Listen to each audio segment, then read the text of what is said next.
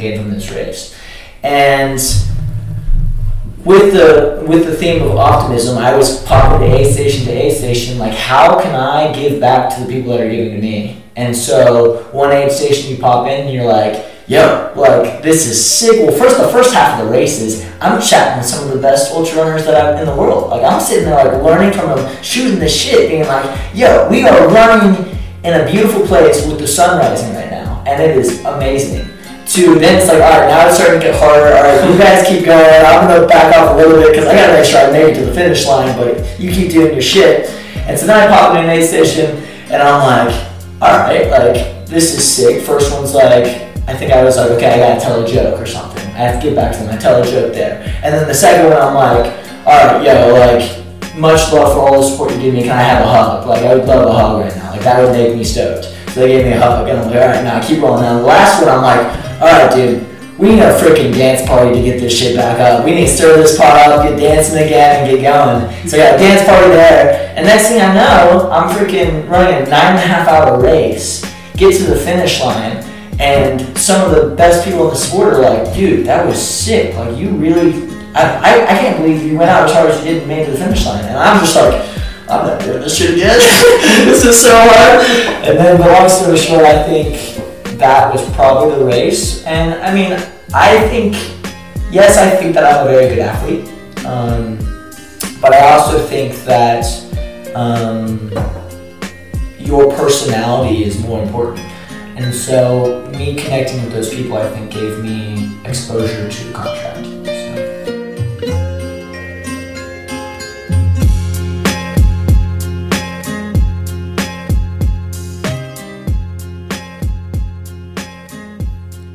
Right, welcome to the Stoke Podcast.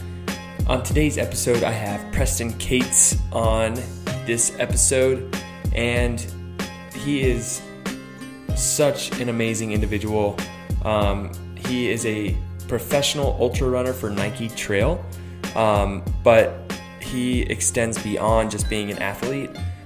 Preston has amazing qualities, a great personality, and his selflessness goes beyond any of his achievements, um, and I think it'll bring him a lot of success in his life um, outside of athletics.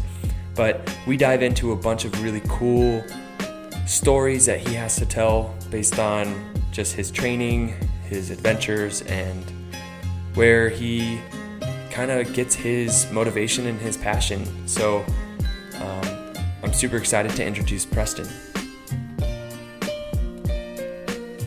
And before we get going, I just want to extend um, my thanks to the sponsors, Moxie Life, for helping our Confluence 928 off road team with hydration, both with the Phytolite and the Hydromag, um, giving my body what it needs on long training days. Um, Enduro Bites for making the best pre workout there is out there. Um, it's a beet formula, so um, it gives those gives your body a little more oxygen. I'm not a scientist. I just like what it does to my body. Um, Tim Allen, the realtor, huge shout out just for supporting the team. Um, Single Speed Coffee Roasters for giving the caffeine that we need, but also to support the team and these racers' um, ambitions and dreams. Uh, let's see, we got freshly minted socks out there, just making sure that are fresh or squeaky, squeaky fresh. Um, their uh, their fabric is fantastic. I'm not a huge fan of a lot of socks, but they're one of the comfiest socks I've put on my feet. So um, I'm really glad that they're one of our Confluence 928 sponsors. Um, and Trail Manos for making some awesome gloves, and they're super stylish, super cool graphics on a lot of the gloves. So each one of us has a different graphic on our gloves, which is kind of unique. Um, we're going to try to get some Confluence 928 logos on there. Uh, and also, you know, before diving into this episode, um, I am an assistant event coordinator for Yavapai Hustle. Um, it's a bike event on December 3rd in Clarkdale, Arizona. So just basically in Cottonwood, Arizona at Yavapai College. There's a 30 mile course, there's a 15 mile course, and there's also um, an 18 mile course. This 18 mile course is going to be three laps of six miles. It's going to be fast and flowy. The mean 15, that's mean. It's hard. It's it's gritty. Um, just because it's 15 miles, um, there actually are some really sketchy sections. So um, make sure when you're signing up that you keep these in you know these in mind. Uh, the dirty 30, you need to be fit. Um, you need to handle handle your bike. Um, it's going to test every rider for sure. Um, I'm not going to be doing it this year uh, just because I need to be there and making sure things are organized. But it is going definitely to be a challenge. Um, so come support. Um, come come check it out. Uh, Verde Valley Bicycle Company's Instagram as well as uh, on Bike Reg. You can just kind of search it in Bike Reg and it should pop up as Yavapai Hustle. Um, we have three weeks of registration, so you know don't miss out. Register now. And uh, all right, help me welcome Preston Cates.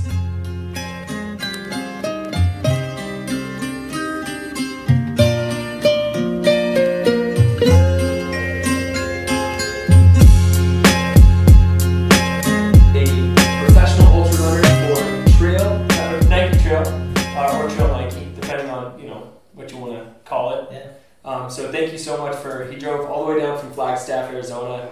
Where are you currently living? Yeah, uh, I moved to Flagstaff about six months ago. Grew up in Boulder, Colorado, um, and I just kind of wanted to learn a new environment. And the Grand Canyon's down here in Flag, and so just an hour and a half or so outside, and I was like, "It's a great place to explore." So yeah, Totally. It's probably one of the best places to train too. I mean, at seven thousand four hundred. yeah. Yeah, feet. Pocho, you can't be going in and out like that. What's up, pup? And uh, so this is our first live podcast. We have the baby and the baby mama in the in the room today. So if you hear some squeaking, that's little Kaya girl, and then Kenzie. She's she just wants to see what the new studio looks like, which I'm super stoked on it. Um, but yeah, so the reason I want to wanted Preston on today is he has, from what I've heard, so much stoke, and just know like just meeting you the few times I have you know you you change even my emotions. You know you you're kind of contagious in the way you know you just bring out the best in people. Um, even the few instances that I've that I've met you and then I've heard just amazing things about you in general. Um, and you are also a badass runner um, when it comes to ultra marathons. Um, so like I kind of want to start out and kind of hear your background like so you're in Flagstaff now but lead me up to where you are today, but starting from the first time you found a love for running. Totally. Yeah, first, Quinn, thanks. I appreciate the kind words. Um, I think what you find a common theme with people in the outdoor space is we all have very interesting stories and are constantly push people to do the uh, the exciting, uh, positive things because why focus on the, on the BS that distracts you when you have an adventure to go take on. Um, but more my personal or my background. Um, I actually, so I grew up in Boulder, Colorado, and um, came from actually a wrestling background. Um, and wrestled all through high school, and then right before going to college, made a last minute change to decide to run. Um, more on the consensus that with a wrestling partner, to be really good at wrestling, you need a really good wrestling partner. Someone that you like got along with, somebody that you could like really get into a good flow and practice with. Whereas in with running, I knew that I was a very personally determined person. And so I thought the sky was the limit. And and so being new to running with only running one year of track my senior year of high school, I um, I felt like there was a lot of potential to explore. And so I also believed that because I was so new to it, that I had like res- resiliency or a, a buffer that would be like a learning curve buffer or being naive to the sport. And so, whereas some people were getting more exhausted as they were getting going through college, I felt like I was just keep still grind, like climbing. Um, and yeah, and so I feel like there was a lot of variables that were just clicking that I was like, dude, like I'm stoked on what my what, what my potential is. Like I have I have the whole I have a whole lifetime to figure out where I can go with it. And so from from high school, I went to a Division two college called Western State in Gunnison, Colorado. uh, which is a beautiful place. Born there. You were? Dude, born and raised in Gunnison, Colorado. Yeah. Okay, yeah, yeah, yeah. No way. Western State College, do you have, um, what it, Wolfgang? Do you know of, he's the, I think he used to be the cross country coach. Back when I was kind of growing up there. Yeah. But they are, they breed Mhm. athletes. And I think what's something that's different than like traditional Division One programs is I eventually go to Arkansas and run there. But what's cool about D two kids is that they're very blue collar with how they approach things. They go, they don't care about the fame. They just go in there and they are just let's get to work. Like they don't have a bougie facility. They don't have all the nice like nutrition or budget behind it. They're like, no, no, no. I'm doing this because I want to freaking do this. And so that's a great point of conversation to stay on for a little bit, just because if you're gonna make it in the sport after college, you have to be rugged, you know.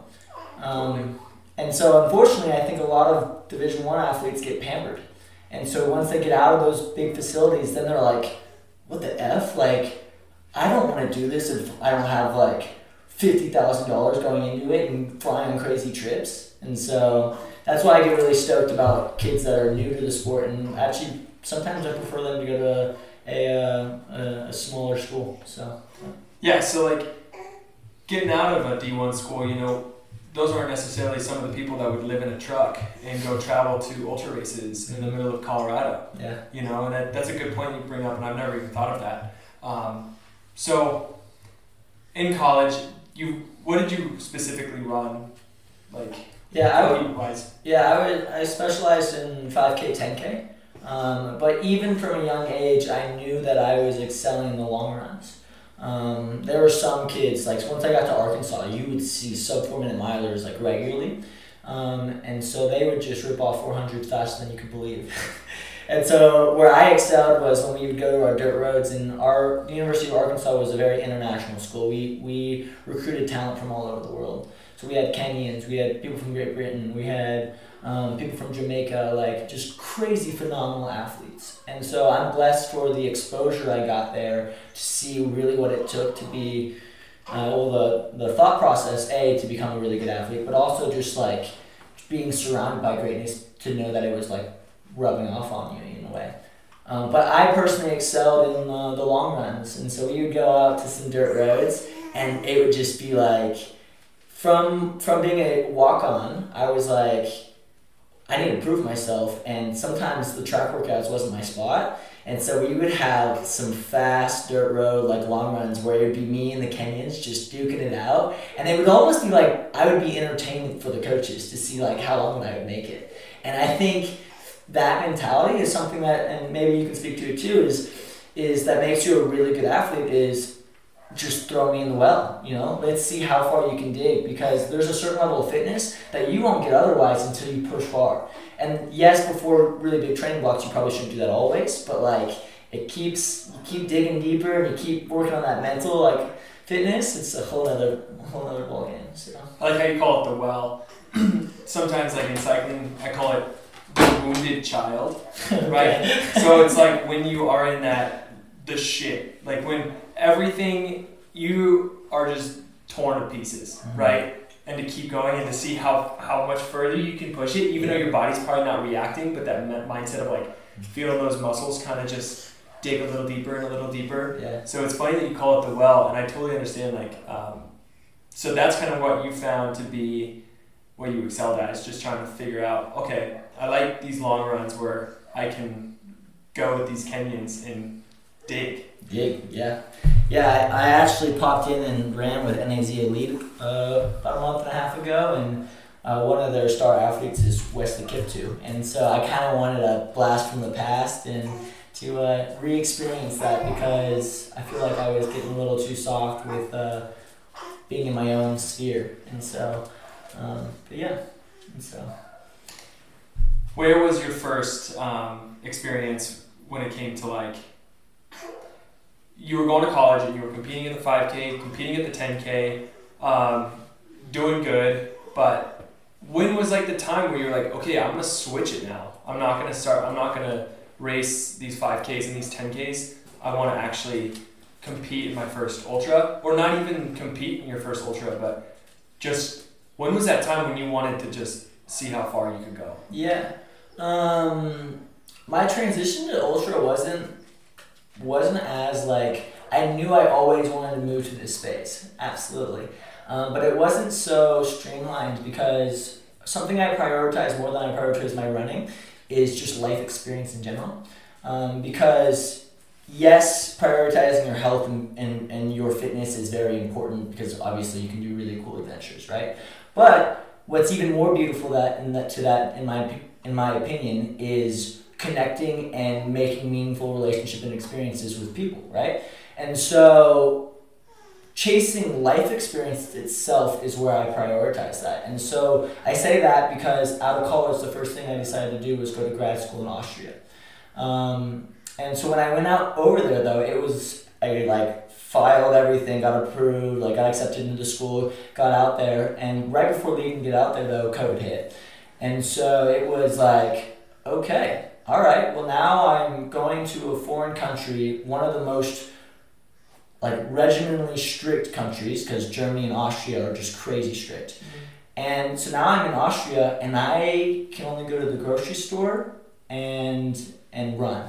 And so thankfully I brought my bike. I brought an old like uh, a, a Serotta 19 88 steel frame. Nice. Yeah, my dad's old bike, which is so much fun to rip around on. Nice. Um, and so, and then I was just like, all right, well, I mean, and what that experience came out with was, well, unfortunately, I didn't get any of the cultural experience that I wanted, but I did get three months, four months of sitting in a room, not having access to anything, and deciding what I really wanted to do.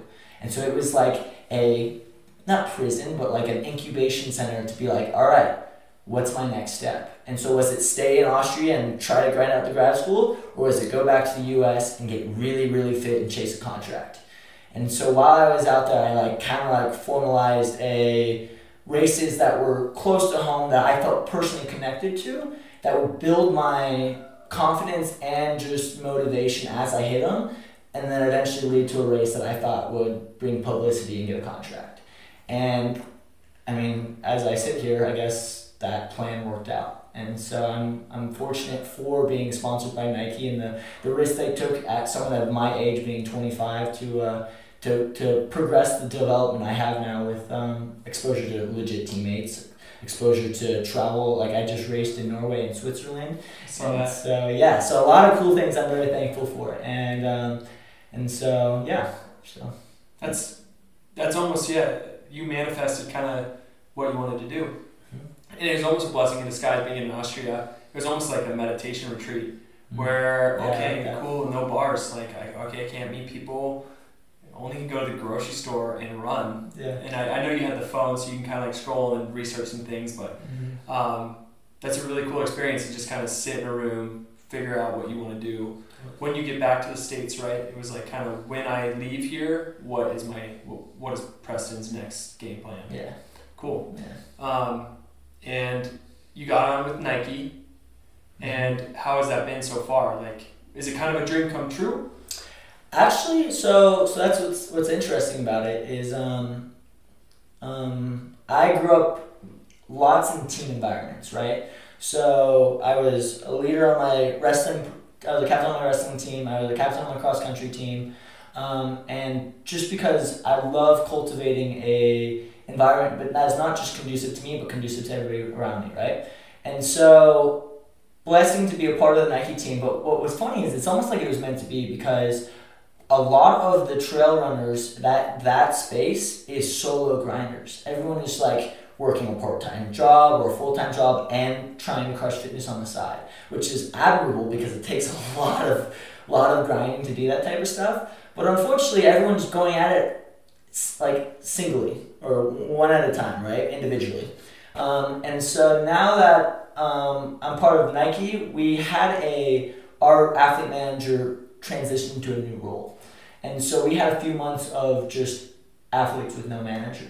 And so, which is funny because I took that approach as, all right, I guess I got the this is I can I'm saying this now, but I guess I have the green light to to run with whatever I got, right? And so obviously I was conscious of what is acceptable and what is not to do within the team, but I was like, you know what, maybe we should set up an internal team structure, you know? And so we started like started I started sending emails around like, hey guys, like look, we all just raced in Europe. We all have this great formative life experience and it's dissipating and we're not talking about it. Like we need to create a structure where our athletes can come in and start speaking to one another and create innovative ideas so that because I mean in my opinion and I am biased, but I will say that Nike on the road side is probably the most prominent brand. I mean, they developed shoes that people broke their contracts to run in, which is crazy to think about. Now, why is that not the case? Well, borderline, you could argue it, but but there are some really solid um, sponsored or or, um, or companies that are crushing the trail space, like Salomon and and some other companies. Hoka. Hoka, yeah, Hoka. Um, and so I'm like, we have the budget, we have the resources, we have the talent. Now it's like, do we want to do it? And and if I'm gonna be cliche, I'm gonna say, just do it, baby. Come Just- on now. Oh, throw in the, the team slogan. we just gotta throw it in there. like, Cool. and so you just sent it out there to all your teammates. Just do it. Like what did, did is it? What did everything kind of go stagnant when the manager left? Was there no kind of team morale? Was was energy low? So Yeah, those are all great questions. Um, I don't necessarily think everything can go stagnant because everyone on the team is so individually motivated to reach that their goals that they're always on that path, right? And so, um, so we were all individually chasing these dreams, right? Um, but I just thought, wouldn't it be easier if you had your, your teammates literally by your side? And um, and so so, but thankfully now everything's starting to click. So I had a so my first year though. So I took my first year of my co- contract, which is coming up here, and I got signed last February.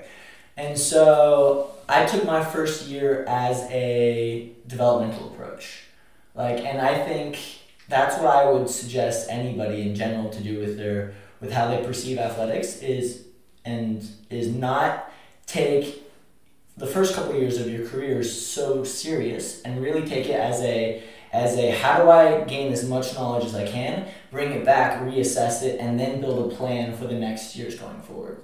totally. Um, and so so that's how I approached my first year, which is kind of like like full disclosure, my contract's two years, and so and so kind of risky because you're like, okay, then you only leave yourself one year to capitalize on all this stuff.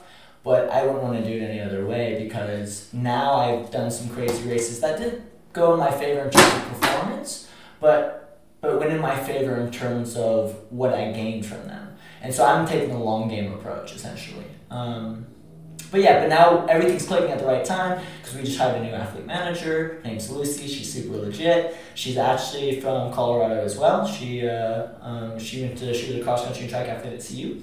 Um, and and then I have a race. I'm racing next week, uh, JFK 50 miler, and so yeah, and outside of Washington D.C. Dang. Yeah. And so, but anyway, so new athlete manager. We started. We, we do- do photo shoots within the Nike ecosystem just to uh, to promote our product, but also to um, to learn and meet other people in the product team and stuff like that.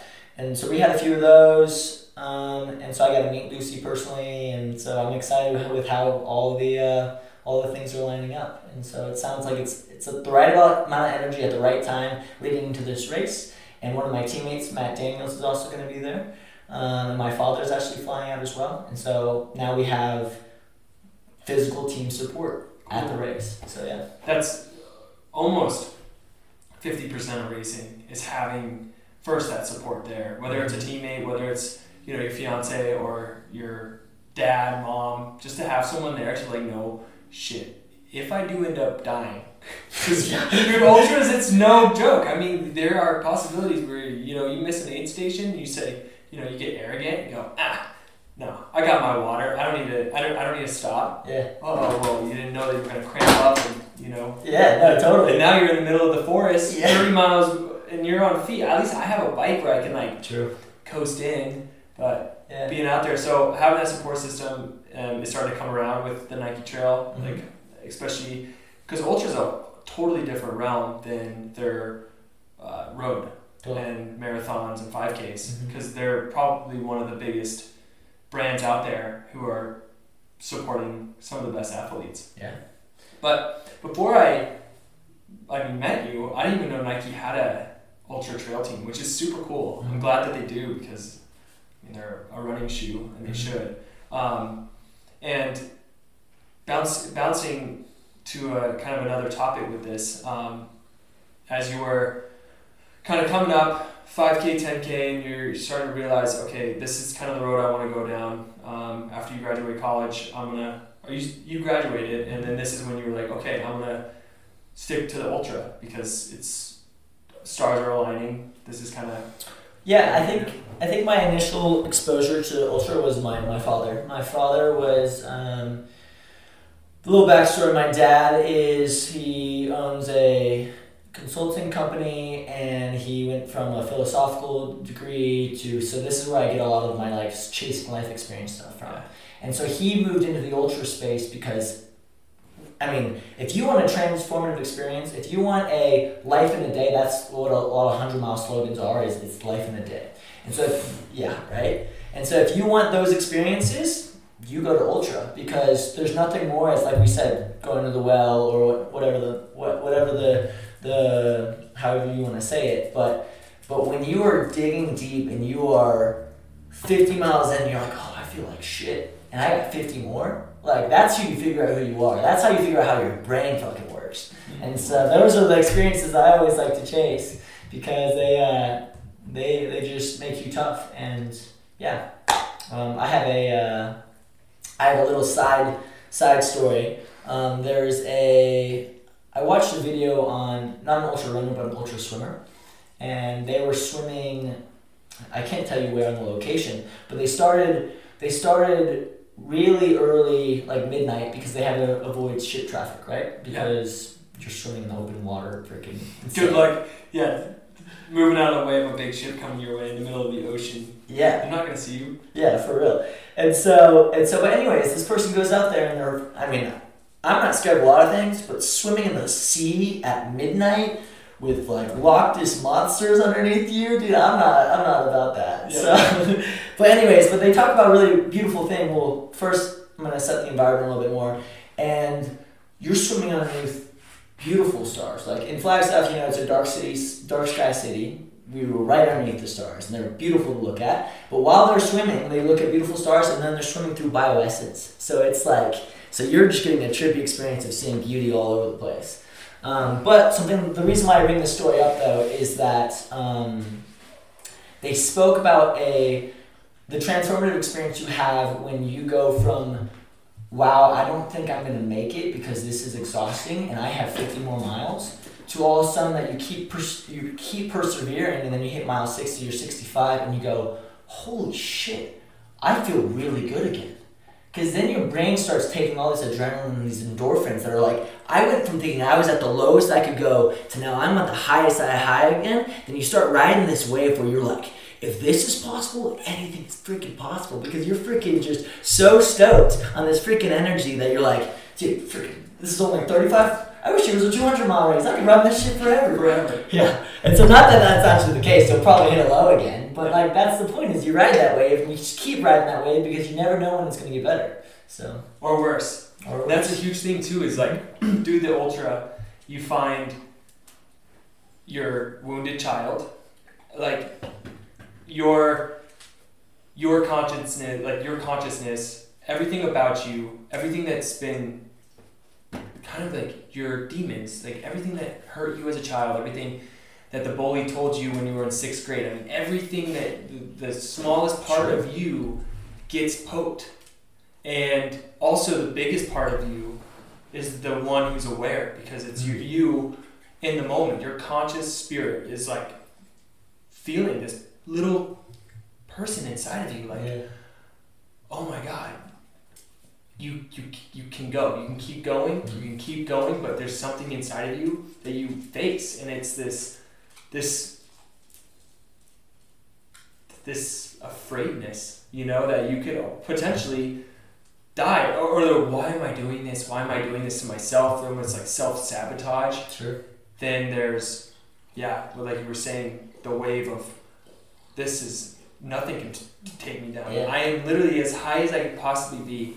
I'm almost to the finish line.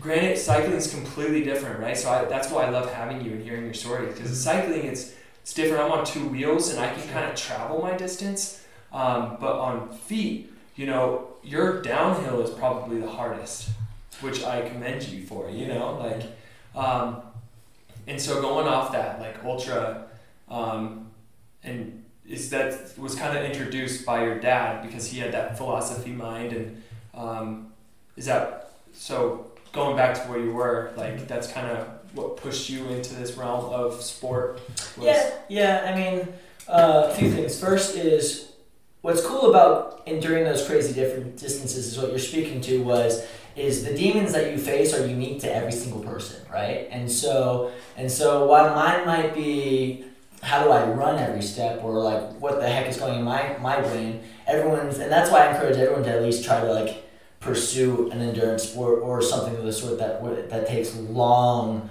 enduring. Um, yeah, and then on the topic of uh, on, on on biking, like I'd love to hear more about your perspective too, just because it's like like I just myself got a gravel bike and I'm really stoked on it. yeah But I'm like, there's so many things that I'm like, how the hell can you freaking be on a bike for this long? And like, oh, and Arizona itself is so rocky, and it's just like, oh my gosh. And then, I mean, you see, I mean, I'm curious if you're interested at this point, at this next point as well. But um, hold on one second yeah hold that thought hold that thought sorry we got the dog Hojo come here come here I think she just shat herself. she just shot and you're out. She is. Oh my god. She, the baby just pooped. Dog was in and out. All right, back. Yeah, yeah, no, no, no. And so what? And what I'm curious if you're interested in at some point is I I'm slowly getting really interested in fast packing, and so that shit. Because I mean, I mean, I get really stoked on being outside in the mountains or outside in the desert and just spending a lot of time outdoors. Uh, a for you have a full long term stream of consciousness because you're like outside in beautiful places, but B you're just pushing yourself. And um, yeah, and so I, I mean, I've watched some fast packing documentaries, or and I'm like, dude, the, what, what these people do is crazy. Yeah. Um, that's a whole nother realm because first you're bringing, you know, with ultra running, there's there's some races that are self-supported. You know, like no one can help you. Um, with like in fast packing, you mean like bike packing? Yeah. So bike packing, it's like whatever when you start, when as soon as you leave your house, whatever you packed on your bike is going to be what you need. You know, so.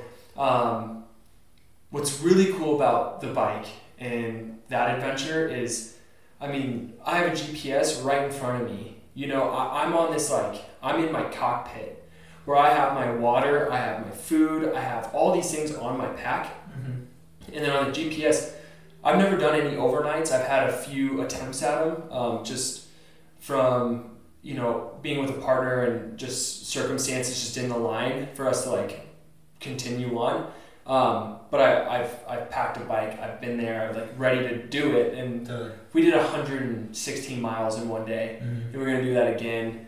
You know, but long story short, you have everything you need on your bike, and going the distance. I mean, you have a GPS and a course that you've routed. You don't have to worry about taking the wrong turn.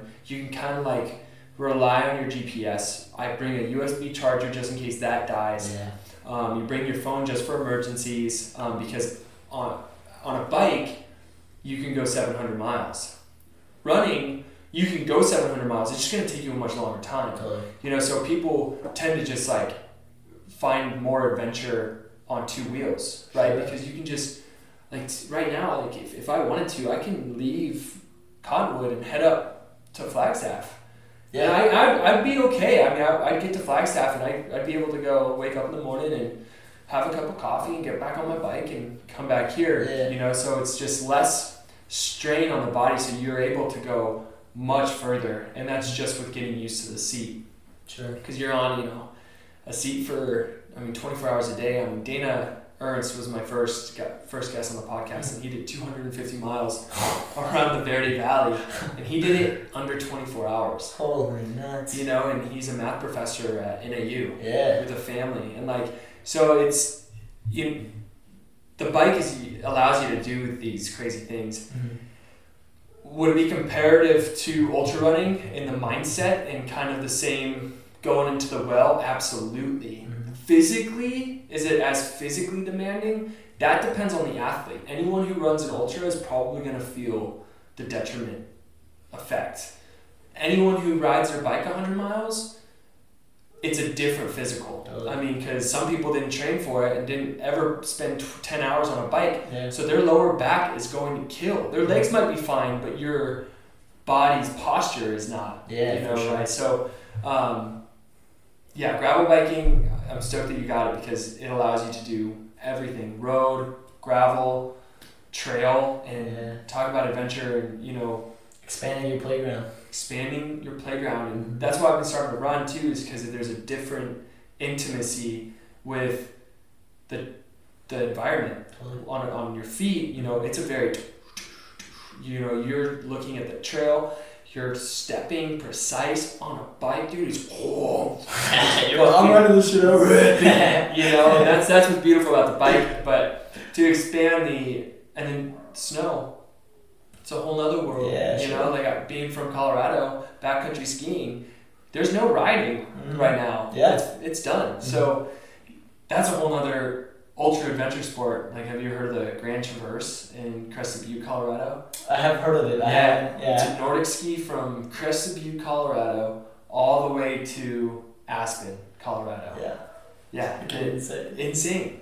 And so it's a whole other ultra and finding that wounded child because mm-hmm. You're in the cold at night. Like Oh, and that, that brings those variables are so much sketchier. And so, and something that I think that is the theme of everything that we're talking about is whether you're riding your bike or you're prepping around run 100 miles or you're doing the Grand, Grand Traverse is the the attention to detail and the discipline necessary to to bring all the necessary supplies. And so that's what makes the skiing ones even more extreme because if you get frostbite and you're in the middle of the mountains, dude, that's very detrimental to your health. yeah, And so um, there's a there's a two it's like a two it's a it's a two edged sword. It's like I encourage people to to throw themselves in really crazy environments because you will see how big your well is and see what you're capable of. But also it's like you have to be cautious on making sure that you have a plan B or somebody know where you are or something of the sort so you don't detrimentally hurt yourself. yeah. Like Right. the guy in Who didn't tell. I forget his name. I'm spacing the name of him. He fell into a, Oh. one of the canyons and, and his arm got stuck. Yeah, yeah, yeah. hours. Yep, yep. He didn't tell anyone, you know, but if someone knew, he, might- he might have been out there. Mhm. He might have been out of that situation much faster. Yeah. That's and that's even on the bike, you know, because I I have to train because what what's so cool about these sports is that you've got one day on the calendar that you spend 360 days almost a year preparing for. Some people have that one day, you know, and I mean, you your food, your equipment, your fitness, everything needs to be on point Yeah. on that day because it's not just how, how much can I train, how much can I go out and and practice it. Yeah. It's on that day. What happens if you have a flat tire? What happens if you cramp up? What happens if your left leg just automatically is no longer like what it used to be Yeah. because you've been out there for eight hours? Yeah. You know, it's like this sport is just not just about Yeah. fitness. And that's what's cool about it. It's also a mindset. Well, and, and that that is what translates, in my opinion, to being successful in life. Not that I can say I have been really, but but all I can say is that being able to overcome small little obstacles like that allows you to keep moving forward, right? And so and so whether it be your leg cramping up or how how do you manage the situation that you are the best so that you can keep pursuing, right? And um, and that's why you see a lot of I don't know I love speaking with generally the older generation with running because I always ask them like yo like I, I met a guy in Boulder a couple months ago when I was popping in just for a week and he was like oh dude I just went up Shadow Canyon to Bear Peak which is the tallest mountain in Boulder uh, just right in the front range. And he was like, "Yeah, man, it was super hard. I did it for my birthday." And I was like, "Oh, sweet, man. Like, very cool. Like, why'd you get after it?" And he's like, "I mean, just for life experience." And I'm like, "Yeah."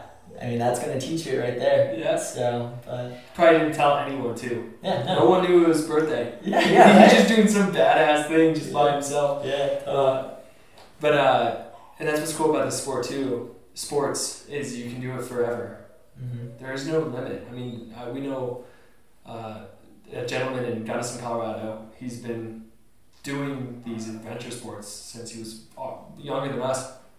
He's still out there getting after it, Yeah, and you know he's he's old, you know, but his mindset's not old, you know, and that's what's cool about it. yeah. I, I'm a believer that you are as young as you want to feel, right? Or as long as young as you want to believe. And so that's that shows how powerful your brain or your psyche really is. Um, and so that's why I think I'm transitioning well into being an ultra runner because the stronger your brain is, the more you, you can uh, endure. But um, Sorry to interrupt. yeah, go ahead. I'd say a lot of it has to do with you're an optimist. Oh yeah, absolutely. You know, um, and that's mindset. That's complete mindset. Some people are like, "Well, I'm just not an optimist." Bullshit.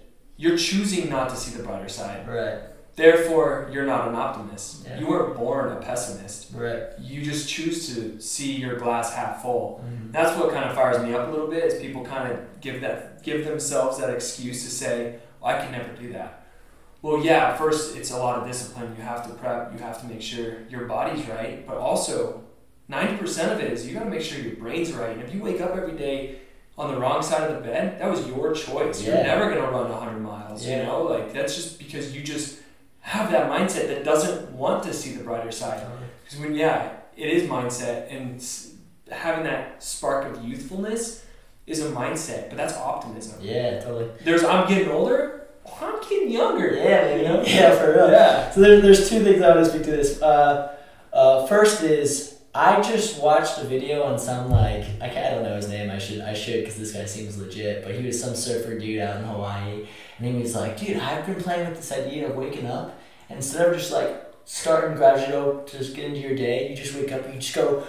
Woo! Let's get as stoked as I can get just to start your day. And so I like a couple days ago woke up and I just like was in bed like kind of tired because I love sleeping in. Yeah. And I woke up and I was just like, just trying to, and I'm like, what is going on? But then I'm like, you can start feeling like the vibration from your yelling and everything. You're just like, dude, the day is gonna start real good, real quick. So that's Was- one thing. Was it a good day? Oh yeah, great. Good. Yeah, Yeah. That- that's all you want out of it. Right? Yeah, that's all you need. And then and then the other thing is is to to be not to be pessimistic, but unfortunately the world is very confusing right now, and there's and there's a lot of people that don't know or don't have a passion, and they are struggling to find one, and so this is where where could be contradictory to being a professional athlete. But I actually enjoy. So I went. So I have a race in a week in called JFK 50 Miler in DC. Yeah. And um, and this weekend I went to a reggae concert. and so and so some people are like, dude, you're about to race. Like, why are you going out? And I'm like, dude, I'm going out because I want to spread this optimism to as many people as I can because I think that energy will come back to me during my race. That's what I'm a believer of. Totally. And so whatever makes me the happiest is how I'm going to race the best. And so that is something I believe in and try to cultivate all the time. That's so cool to hear, especially from a professional athlete. Um, that you're still living your life. You're not allowing your sport to control you. Yeah. And that's where it becomes almost as if it becomes a job. Because the whole reason we got into this, or you got into this, I'm not at the level you are in my sport, but it's because you love it and Mm-hmm. don't allow it, whatever your life is hap- like whatever is happening in your life to either control the sport or vice versa, having your your sport control your life. Right. That's super cool. And so you went to the reggae concert, and you got the. And did you have fun on the reggae concert? Dude, I had a blast. Dude, I had a freaking blast. Yeah, you're gonna go into JFK. I'm just, just speaking out loud, super stoked. Yeah, totally. Like you're gonna be ready to have fun, and.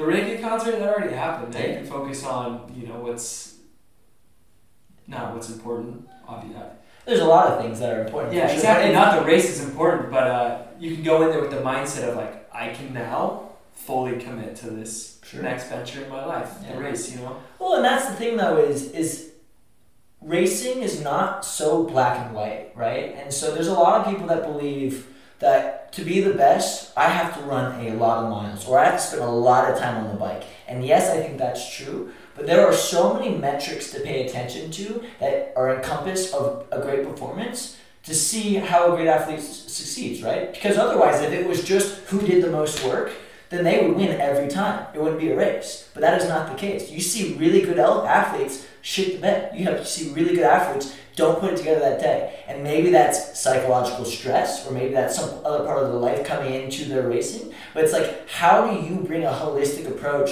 that energizes you from every aspect of your life so that you can be the best athlete you can? So, Totally. Because there's controllable variables and then there's the uncontrollable variables that just happen and and you just gotta have that optimistic mindset when shit hits the fan. totally. But the controllable variables, I mean, is what you did the past week. You know, some people are like, no, I didn't ride my bike because I have a race on Saturday. I didn't drink a beer because I have a race on Saturday. I didn't do all this because I have a race on Saturday. Yeah. Race on Saturday, guess what? You had a flat tire. It totally took you out. And that whole week prior to that race, it was boring. Yeah. You had no fun, man. Because you you flatted, and I'm sure you put so much pressure on Yeah. yourself for Saturday's race that Totally. the, the universe said, "Hey, man, no, Yeah. live your life." Yeah. And so that's cool. The concept of I went to the reggae concert to spread my optimism, so that on Saturday I can receive it. Yeah. Whatever you give, I'm a big believer too, is what you receive. Yeah. It's you help someone cross the street. Not that like that's something that, that only happens in a movie. Totally could, but the things that you say, the things that you feel, Mhm. the the lives you impact, Yeah. That shit will come right around Totally. when you need it. Yeah. Not just like randomly. It's like I'm sure the the thunderstorms are gonna like come over JFK or Washington Yeah. D.C. and all of a sudden it just didn't rain. Yeah, and so this is this is something too. Is like is um, don't expect those things to come because then you'll be upset when they when, if they don't, right? And so those circumstances, if they come to your side, be stoked about it, love it, right? But if they don't, then it is what it is. And so that's also a conversation about generosity, right? Is be generous with how you approach life and spread love everywhere, but it's fake generosity if you're like, no, no, no, no, no. I, I gave this person a free lunch. I should be getting a free lunch too. It's like that that takes away the gift of giving. Yeah. And so how do you give without expecting anything in return? And so that is what brings true happiness, in my opinion. But Totally. yeah. No expectations. no expectations. Having no expectations. Yeah. Um, Dave Meyer says it really well. Um, but of course, now I'm, I'm spacing it, but he says, uh, be open to everything and then attached to nothing. Hmm. So be open to just being joyful, giving what you can, making other people's day, but don't be attached if it doesn't come back. Don't be attached to the to the the needing the received Yeah, gesture, you know. totally. So I, I I appreciate that. I mean, that's that just shows your character too. And not a lot of people though go into it expecting, you know, to get to get the hamburger back that they got the homeless person a month ago. Sure, right? sure. But Yeah. it's really cool, and um, and I'm sure that's also has something to say with your mindset going into these sports. Is you know you're open to whatever happens happens, and not necessarily going to an ultra race to win is important. I think just just hearing from what you're saying, just the experience in general is that's what brings you stoke, Mhm. you know, and whoever is there to bring them stoke, just because they're not even racing Yeah. like at aid stations. I've heard that you just bring so much stoke to everyone. Uh, so, do you make people dance at aid stations? yes, there is a. So maybe this lines into I can pull it full circle, but the race that I think got me my Nike contract was this race called Canyons. Um, it was out in California. It runs part of the course on Western States course, which is a very um, very famous hundred mile race that in the U.S. everybody chases. Um, you have to go to so Canyons was a golden ticket race to get into Western states, and so this was just after COVID, and so all a lot of the best athletes were just waiting and eager to race again, so they entered that race, and so I entered that race, and funny enough. Um, had a pretty rough training block going into it. Had some IT band stuff that popped up and only did like, I think, 50 or 60 miles before, like the two weeks before. I, I could be, I'd have to go back to the training log and look at it. But long story short, I remember doing one two hour long run, being like, all right, body's okay, we're going to make it work. We're going out here and we're going to chase what the big dogs do and see what knowledge we can gain from this race. And with the with the theme of optimism, I was popping to aid station to aid station, like how can I give back to the people that are giving to me? And so one aid station you pop in and you're like, yo, like this is sick. Well first the first half of the races, I'm chatting with some of the best ultra runners that I've in the world. Like I'm sitting there like learning from them, shooting the shit, being like, yo, we are running in a beautiful place with the sun rising right now. And it is amazing to then it's like, all right, now it's starting to get harder. All right, you guys keep going. I'm gonna back off a little bit because I gotta make sure I make it to the finish line. But you keep doing your shit.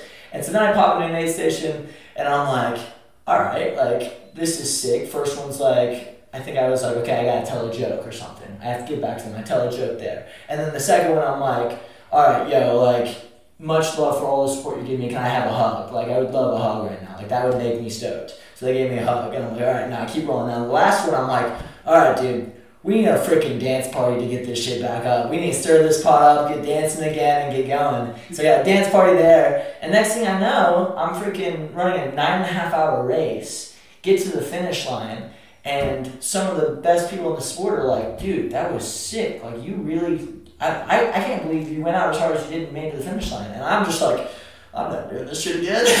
this is so hard. And then, the long story short, I think that was probably the race. And I mean, I think, yes, I think that I'm a very good athlete. Um, but I also think that um, your personality is more important. And so, me connecting with those people, I think, gave me exposure to the contract. So, That's super cool. Yeah. And what, what do you think it is that like kind of keeps you sparked like that? You know. Oh, there's, I mean, there's so many beautiful people in my life that I'm thankful for that have got me there. Um, No, not even there. Not even the contract. You know, like why is Preston so happy? And like running yeah. out of the picture. You know, like what what is it that you can come to an aid station and get everyone else stoked? Because they should. They're there to help you get stoked. Yeah, You know. sure. So what is it?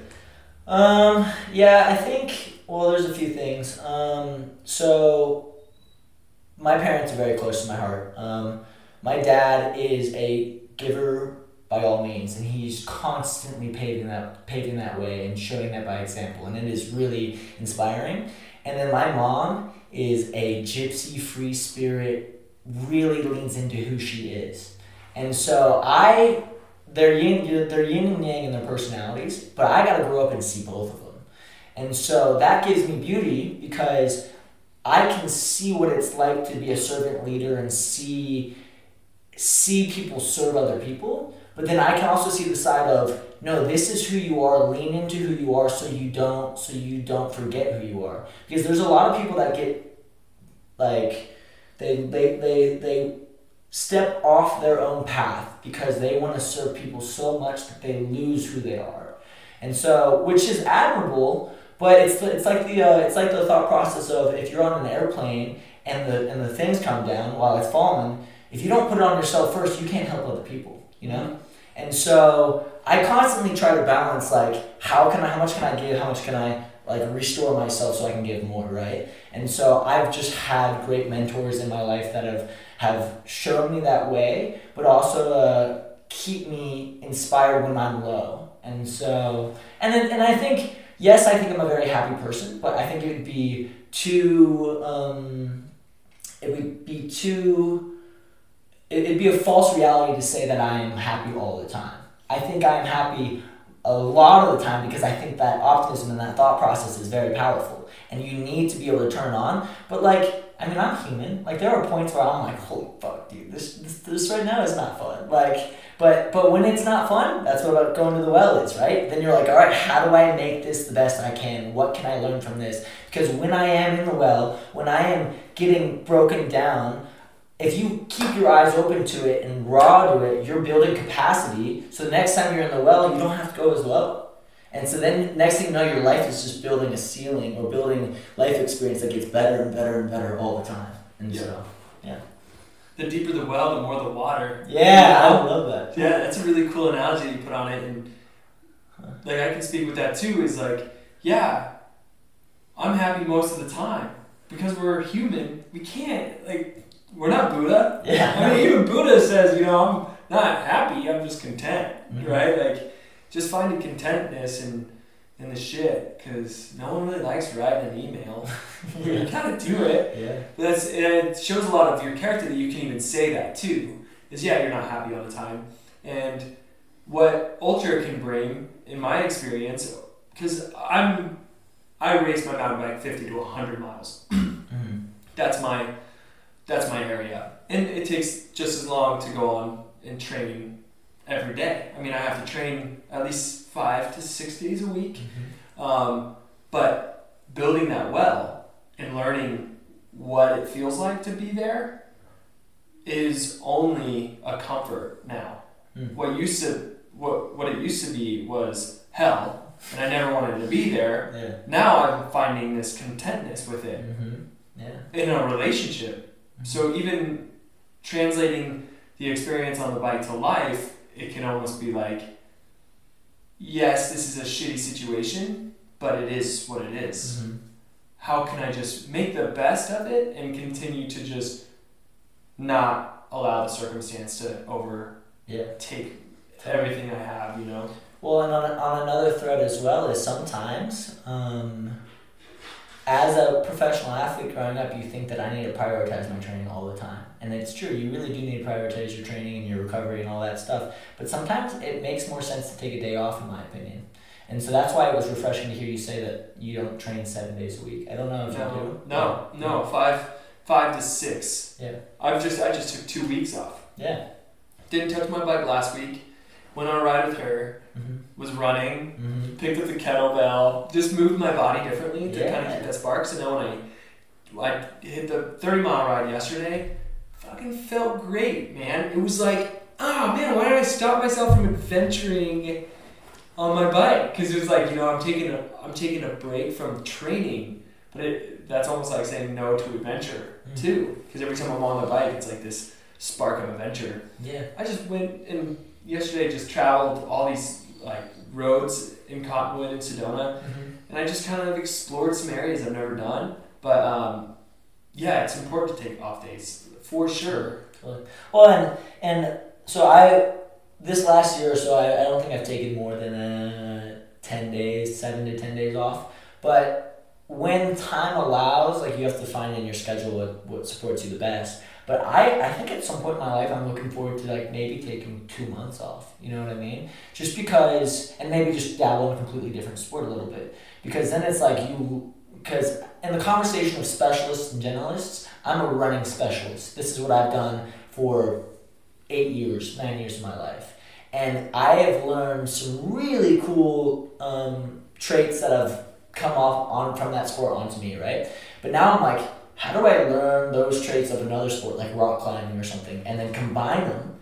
And then, because I think a big dream of mine at some point in life is to be a mountaineer. I love the ambition of seeing beautiful places, and so there's a lot of cool stuff within tied with the mountaineer. And so, but that's why I need to take the time away from running at some point in my life and start being like, all right, rock climbing, um, skiing, you know what I mean? And just developing a new skill set so that you can take one skill set, combine it with the other, and then become specialized, multi specialized person. Yeah, and taking athlete out of the the so-called title, you know, um, because it's just a human adventuring. You are a running specialist and an athlete, but that doesn't necessarily have to identify as the athlete. I mean, to run is in itself just the adventure, and I I do agree with bringing in more uh, I guess, sports to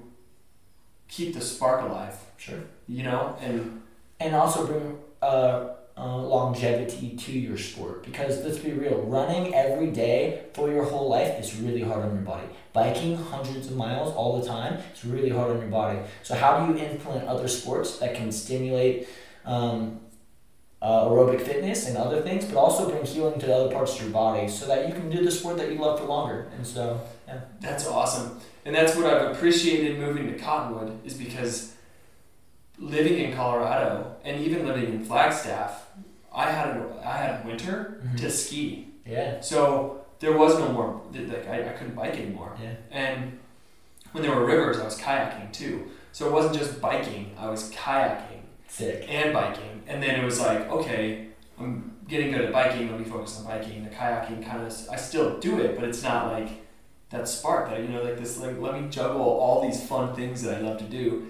And then in the wintertime, you just ski. yeah Brutal, and I played hockey and I skied, you know, so it was just like, I never, this is the first time in my life I, I am becoming a so called specialist. I would say I, am still learning so much about my sport. Sure, sure. Um, but this is the first time in my life where the love of this one sport has kind of overtaken all my other sports. Well, that, that speaks to how stoked you are getting about it because if Yeah. you, and so that's why I think it's good to also take time away from it. But right now, your stoke level is so high that you're like, dude, I'm, I'm throwing all my energy into it right now. Yeah. I want to see how legit I can get at that, which is sick. But sometimes it, it works in the, in the contrary. Sometimes you're like, I need to take time off to recover a bit so that I can have that, that craving, that stokedness again to be like, because let's be real, if you're gonna do really big things in sport or really big anything anywhere, you gotta be internally driven to a T, you know? And so that's why it just is important to uh, to balance both ends, I guess. Totally. Because if I didn't take an off, like if I didn't take a break from the bike, this podcast wouldn't have happened. Looky there. You see, it's just like it just you. I allowed more things to come into my life once I took my focus away from one, the thing that takes most of my focus. Uh, now, what do I put my focus on? I can't sit at home all day and like um, wash dishes and clean the laundry. You know, clean laundry. no, I gotta I gotta do something else, and I gotta I gotta create. You know, there's an there's always been this artist in me that's always wanting to create. and, Yeah. Like, I love um, drawing or doing like digital stuff on the computer, and I was like, fuck, dude, digital marketing. I love posting cool content on social media, and I love hearing stories. Yeah. And like now I gotta like edit this later and the video would be like, okay, cool. Like how can I just link all this up to tell the story that was meant to be told? Yeah. You know, so it all you know, if if you're focused on one thing for too long, it can take away some of the things that might be knocking at your door. Yeah. You know, Absolutely. because you're never at the door to like hear who's there. For real. Um, And you just get a whole new perspective. totally. And so that's important as well. Totally. And then I want to just kind of switch gears. You know, we're gonna downshift a few. All right. um, and I, I want to hear. I love I love hearing stories about adventure. Totally. Um, I love hearing. I love hearing your story up to this point of just kind of how you got into it and your stoke level and your mindset about everything. But I want to hear the hardest day you've ever experienced out there. Yeah. Um, so, so this is actually it's not even out there. It was on a track. And so, um, and so, it was just right before I was leaving towards for Austria, and um, one of my best friend's fathers passed away because of COVID, and so unfortunately he uh, he didn't have his family didn't have health insurance, and so like it was a crippling debt that was being put upon the family. And so this was just after a week of I had an experience in Boulder where I was just like filled with love, and I was just like, I would do anything for my closest friends. Like I really would. Like I love these guys. Like I'm about to leave for Austria. Like, like if anything happens, I just want them to know I love them, right? And then this next week, my father's friend, my friend's father passed away, and I'm like on a run, like emotional, like holy shit. How in the world did I just say this? my best friend's father passed away, and I'm just gonna like, I can't just let this dissipate. Like, there's, but this is just, this is, this is so raw to me right now, and so, um, and so, I like was talking with one of my friends and came up with an idea, and I was just like, dude, like, it's one of my buddies, Will. This is not the guy who's, so my best friend's father who passed away, his name's Calvin, and so I was in the in the kitchen with this guy named Will, and I was like, dude. I think I'm gonna run for as long as I can on a track. And every lap that I run, I'm gonna donate a dollar and see how many people I can get to also do the same thing, so that we can generate enough money to actually give back to um, to his family. And so this is what's cool about it is I start speaking this idea to people. I first I speak it to my dad. My dad has an ecosystem of people that he does business with that he's like, oh, we can spread this, we can spread this, we can get some awareness on this my best friend Calvin's dad was an artist. We started connecting it to that industry, and, and people over there were getting intrigued by it. And next thing you know, I'm running. I'm running. I'm seeing how long I can run on a track, and um, end up going. End up going. So this is before I even started training for ultras. So this is like the longest run I did before this was like thirty three miles or something. And so now I'm like, how long can I run on a track using one muscle group? Tracks are absurd because you literally don't, the elevation up and down, that gives you rest on different parts of your muscles. You're literally doing the same thing. But what was cool about it is I had my friend group supporting me the whole time. So I had constant inspiration, constant energy going around this track over and over. And I rotate every five miles, right? So I go this way five miles, this way five miles. So I end up running 88 miles on that track and raising over thirty-five thousand dollars. Yeah. Yeah. That's beautiful. Yeah. And what was crazy about it is that I wasn't getting tired. I was not getting tired at all. But what happened was my right hamstring and my calf and my glute failed. And so I was starting to do walk miles to warm it up so I could try to shuffle again. And so that just shows that if I had more, if I knew what I was training for and knew what I was doing, then I would have re- rebuilt my body so I could endure that. But it just showed that there was weakness where I was. And so from that though, I mean I got really fit. So which was super sick. But um but yes, that was probably that was probably the hardest thing to endure just because the variables were pretty extreme. Um, but physically, um, I didn't really ever go into a well like like on terms of my heart rate.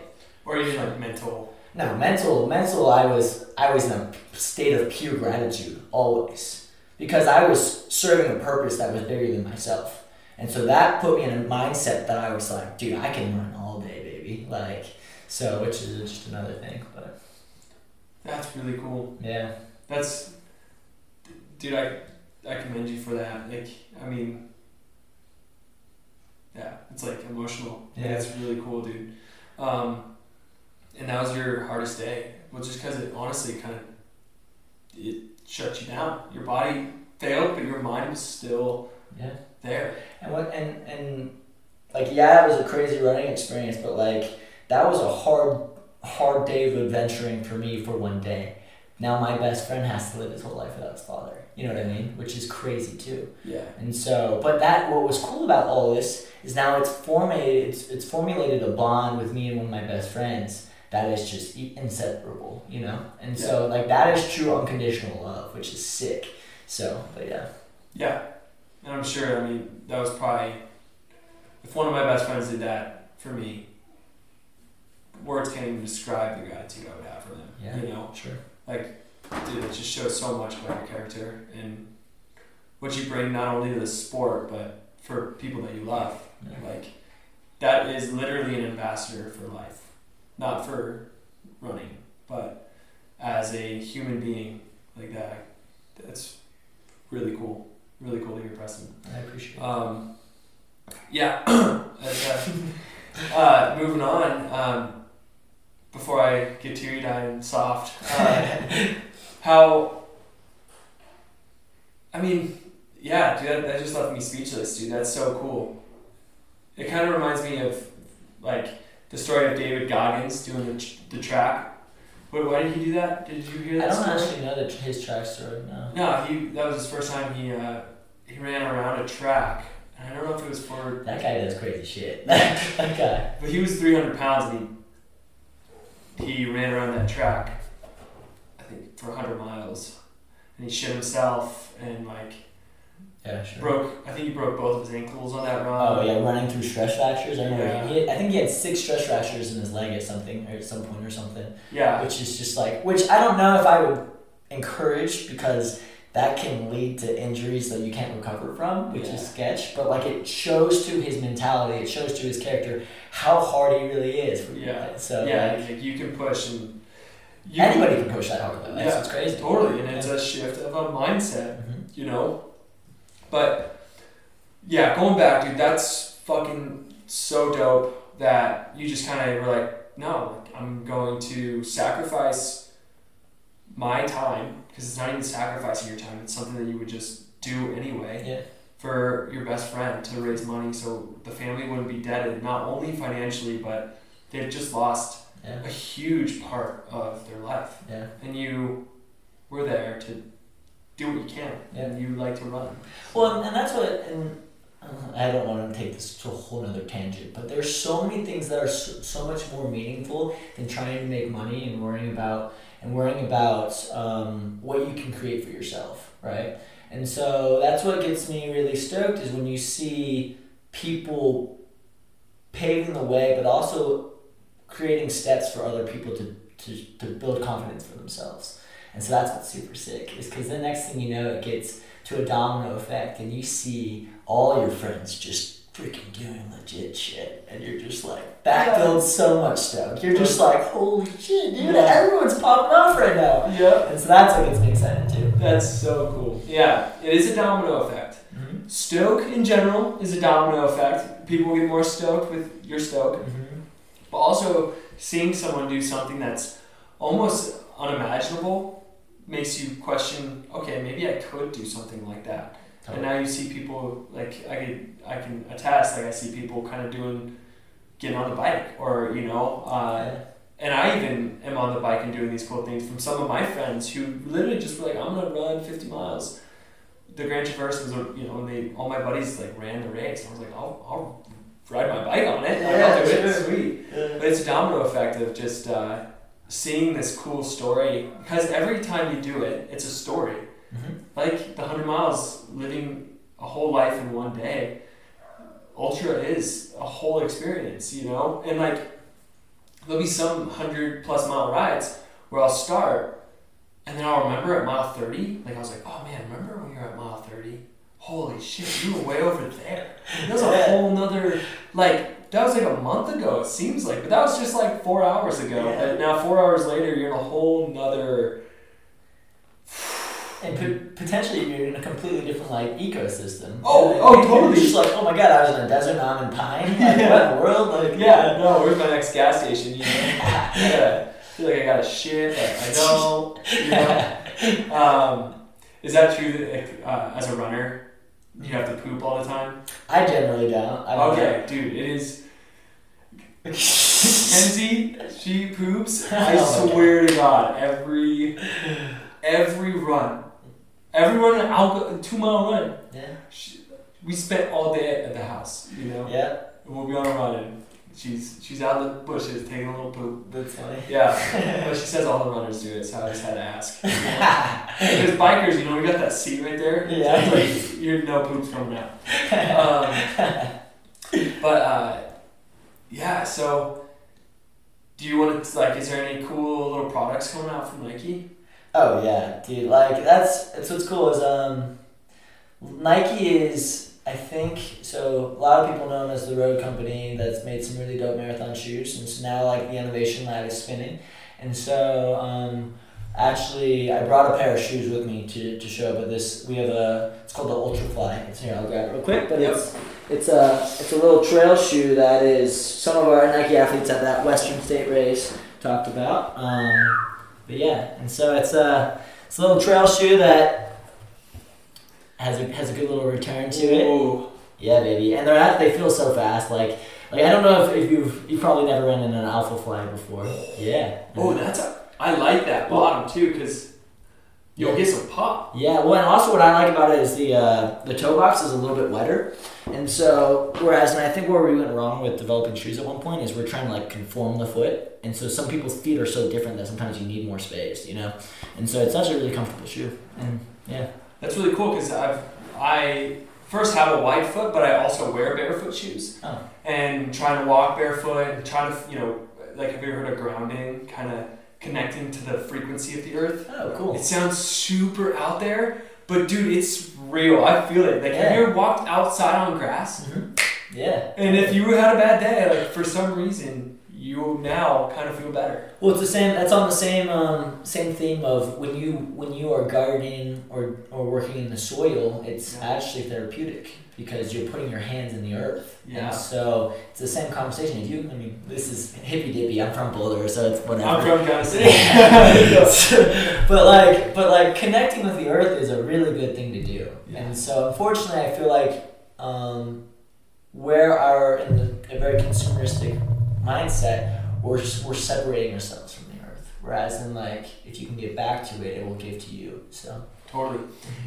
And that that'll bring us on a whole other tangent of probably why we spend so much time outside. yeah, You know, but like- yeah, I'm glad you pulled that full circle. Yeah, that's that's yeah. Um, I showed Preston, uh, uh, my podcast listeners know about my garden because everyone I tell, I kind of like, hey, I got a really sick garden. Yeah, got some tomatoes popping off. so I showed Preston the garden. Um, so yeah, it's it's my therapy, man. It's like my little like my my second babies that aren't as important, you know. but it's like my little like babies that are grown up in there, and I kind of eat them. It Yeah. kind of sounds weird, but it's like I love it. You taste it. Put espresso beans in the garden, so like the espresso kind of like ferments, and you can almost taste the bitterness in the lettuce. yeah. I'm gonna take this out of the podcast because I don't want anyone to know my secret of gardening. Um, and that that's gonna bring me over to the next point of like, um, I want to like know what nutrition looks like for a runner. Um, Yeah. Because for me, I can really eat anything. Um, I eat probably two granola bars, um, Clif bars. I just break up. Um, we have a good nutrition company that sponsors our team called Moxie Life. Uh, It's like a supplement that you drink every day. Um, it's a magnesium supplement, so we constantly piss out kind of our magnesium stores, and if you cramp, it's a lack of magnesium. Um, so, I, Teresa, if you're listening to this, I could be butchering it. Sorry. Uh, she's the she's the uh, CEO who, who created this whole thing, but Yeah. I swear, I mean, I used to cramp at like mile forty because you're still like you're still cranking. Yeah. totally. Now, dude, no cramping. That's It's it. so crazy, and I don't sweat salt Mm. anymore. Because what a sign of um, of salt on your on your clothing is your body's not holding on to sodium. Yeah. It's actually getting rid of it.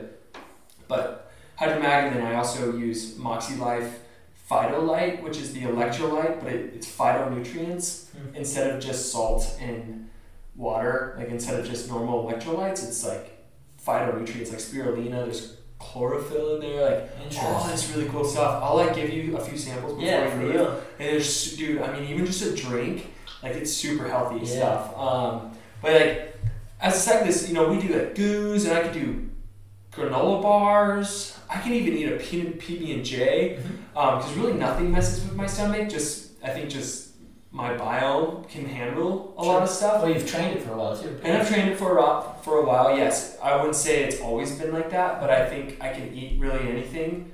Um, I kind of stay more on the healthy side of things anyway. Sure. Like kind of in the raw form. Clif bars aren't the raw form, but like Clif bars are like really caloric. Mhm. But what do you what do you eat um, first in your training runs? Like if you do eat, what do you eat? And then what's your go to on an ultra? Um, Yeah. Like what's your Well, I mean, you've spoken to a lot of things that that resonates in the in the trail running world as well. Is especially in the longer races, we eat legit food as well. Because if you are hungry, if you're like if you're not filled, sufficiently filled, like your body's gonna be like, crap, I'm craving something. You know what I mean? And so in like hundred mile races, you see a lot of people crushing mashed potatoes. And so they're just like, I mean, there's an ultra runner named Courtney Dauwalter, who's really legit. Yeah. And so she just uh, like makes bags of mashed potatoes, throws them in those like little applesauce containers, throws them in her pocket, and she's just sucking down mashed potatoes, which is hilarious. But also your body wants the salt, you know. Um, but um, personally, I use so so for a long time. I think a, a not an error, but I was like, I'm gonna eat real food because that's what my body always respond to is real food. And so so I so I eat a lot of like fruit on like like the canyons run I was talking about. And then you're starting to see that the real legit people are are getting in more calories quicker because I mean the JFK 50 mile Ironman is gonna be so fast you can't freaking digest mashed potatoes, but you're only running like five or six hours. And so now we're swi- switching to stuff called Spring Energy. So I'm not sure if you're familiar with it. Mm-hmm. So yeah, I brought some as well, just because Yeah. in case. So actually, so this is Tailwind is my electrolytes that I use. I'm not sponsored by either of these companies actually. Okay, so this is not an endorsement. Yep. So This is Tailwind, we got endurance fuel, also endurance fuel. also endurance fuel. Just different flavors. They Okay. also have caffeinated, but anyways, and then these things are Spring Energy, which is cool about these Oh, dude, I think I have seen these. Yeah, and so it's condensed fruit. And so when you're running far, like you need like the fruit is easy for your body to process. Um, and so one's caffeinated, one's not. Um, I mean, one of the, one of this little guy right here has like 210 calories, which is like Damn. yeah, pretty legit. And so, but anyways, and so that's stuff I've been finding recently is that, and then I use salt tablets. Um, but then also, what's fun about early far ultras is you see people crushing Snicker bars, drinking cokes. Oh, yeah. like, and so sometimes it's about going to an aid station and being like, what do my eyes tell me I need? Because your body knows better than you do, probably, which is weird to say. But, Yeah. but it's like scanning the table, like, dude, freaking, I need that quesadilla right now. Give me that. Because Yeah. it's like, what, at that point, when you're in survival mode, it's whatever you think your body needs. Totally. So, yeah. I mean, I'll I'll say no to pickle juice, even when I'm way out there. But then I'll say yes to like orange juice. Yeah. But then the other, you know, it's like it's all. It's so true that it's you listen to the body, but the mind's just like yeah. that Coca Cola is going down Yeah. right now. Yeah.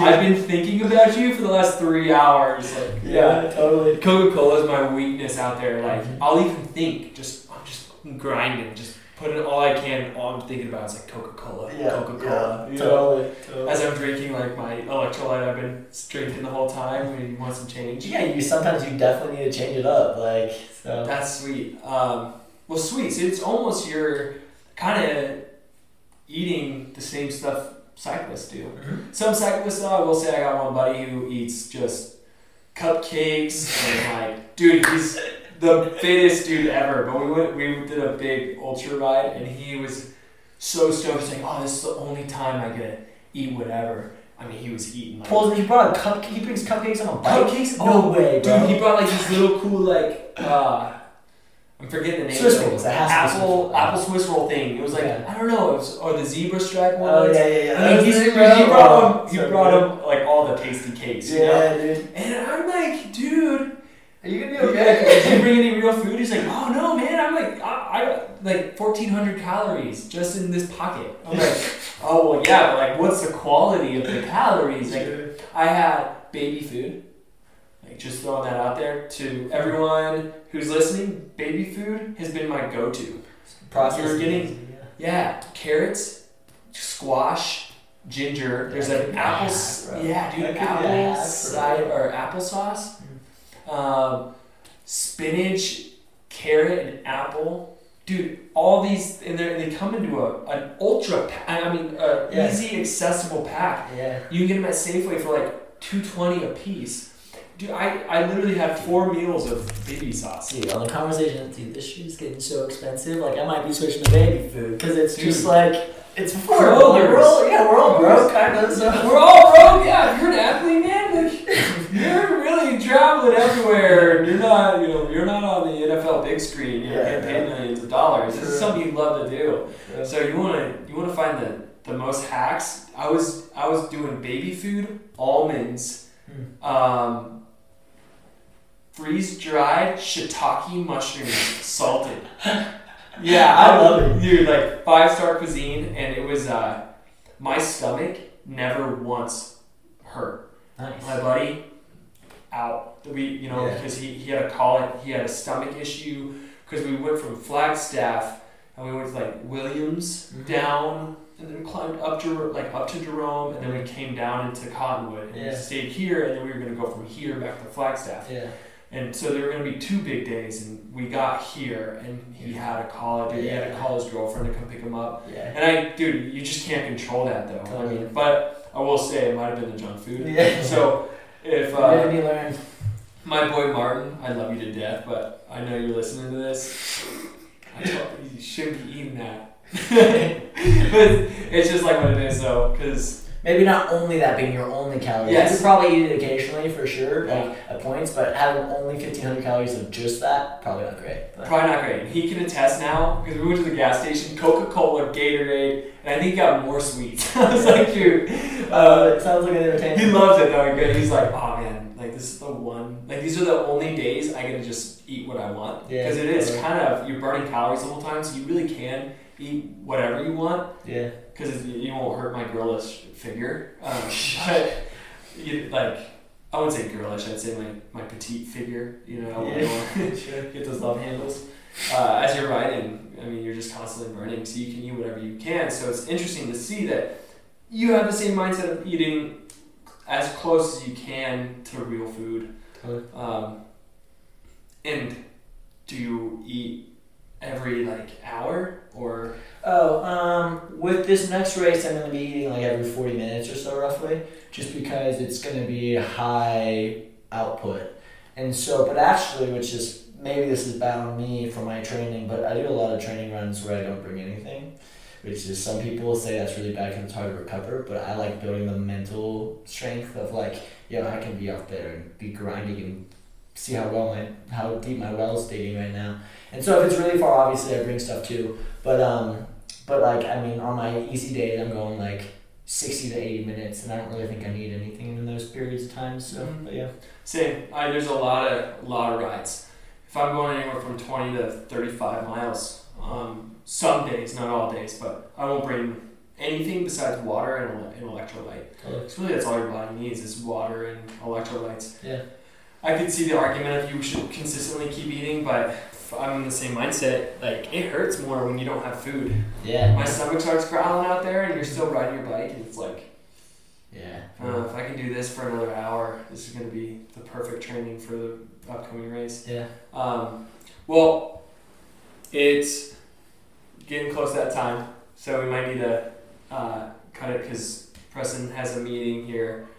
At, well, at three, so you're 16 minutes late. It's alright. Sometimes you gotta you gotta push the boundary because some things are worth it. So this Yeah. was definitely worth it. This is the Stoke. Yeah. I love, dude. I loved hearing your story.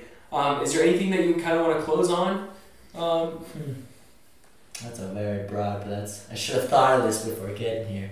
Uh, I mean, honestly, I think I'll just close with my appreciation towards you building space for people to share their stories, because I think I'm a person that I, I'm like like you. I love conversing and, and facilitating to hear other people's stories. And if you don't create that space, some people will never share their story, right? absolutely. And so, mad props to you taking your intuition reading into your gut of of leaning into a space that I think is gonna create a lot of stoke for other people. Cool, man. I appreciate that because, you know, I'm, I'm not doing this for money. Like, I do truly want to learn from people like you and people who have that stoke and that, that stoke for adventure and stoke for life. Um, and, dude, I, I learned so much from you just to be a better person. I mean, I'm to walk away from this conversation fuller, you know, because Preston, you, you do bring such an energy into a room that is really contagious and it's authentic, it's real, and I can sense that you would do anything for anyone. Um, so, dude, I commend you just like for what you do on a daily basis, but also for the things that you do for others is super powerful, and I'm super stoked to hear that story today Yeah. and um, I appreciate the appreciation. You know, I like that. Um, so stay tuned. Uh, this will be live here soon, and um, yeah, man, keep that stoke high. For real, That's bro. badass. For real. All Keep right, the stoke going. Cool. Keep the stoke going. You. That's a wrap. That's a wrap.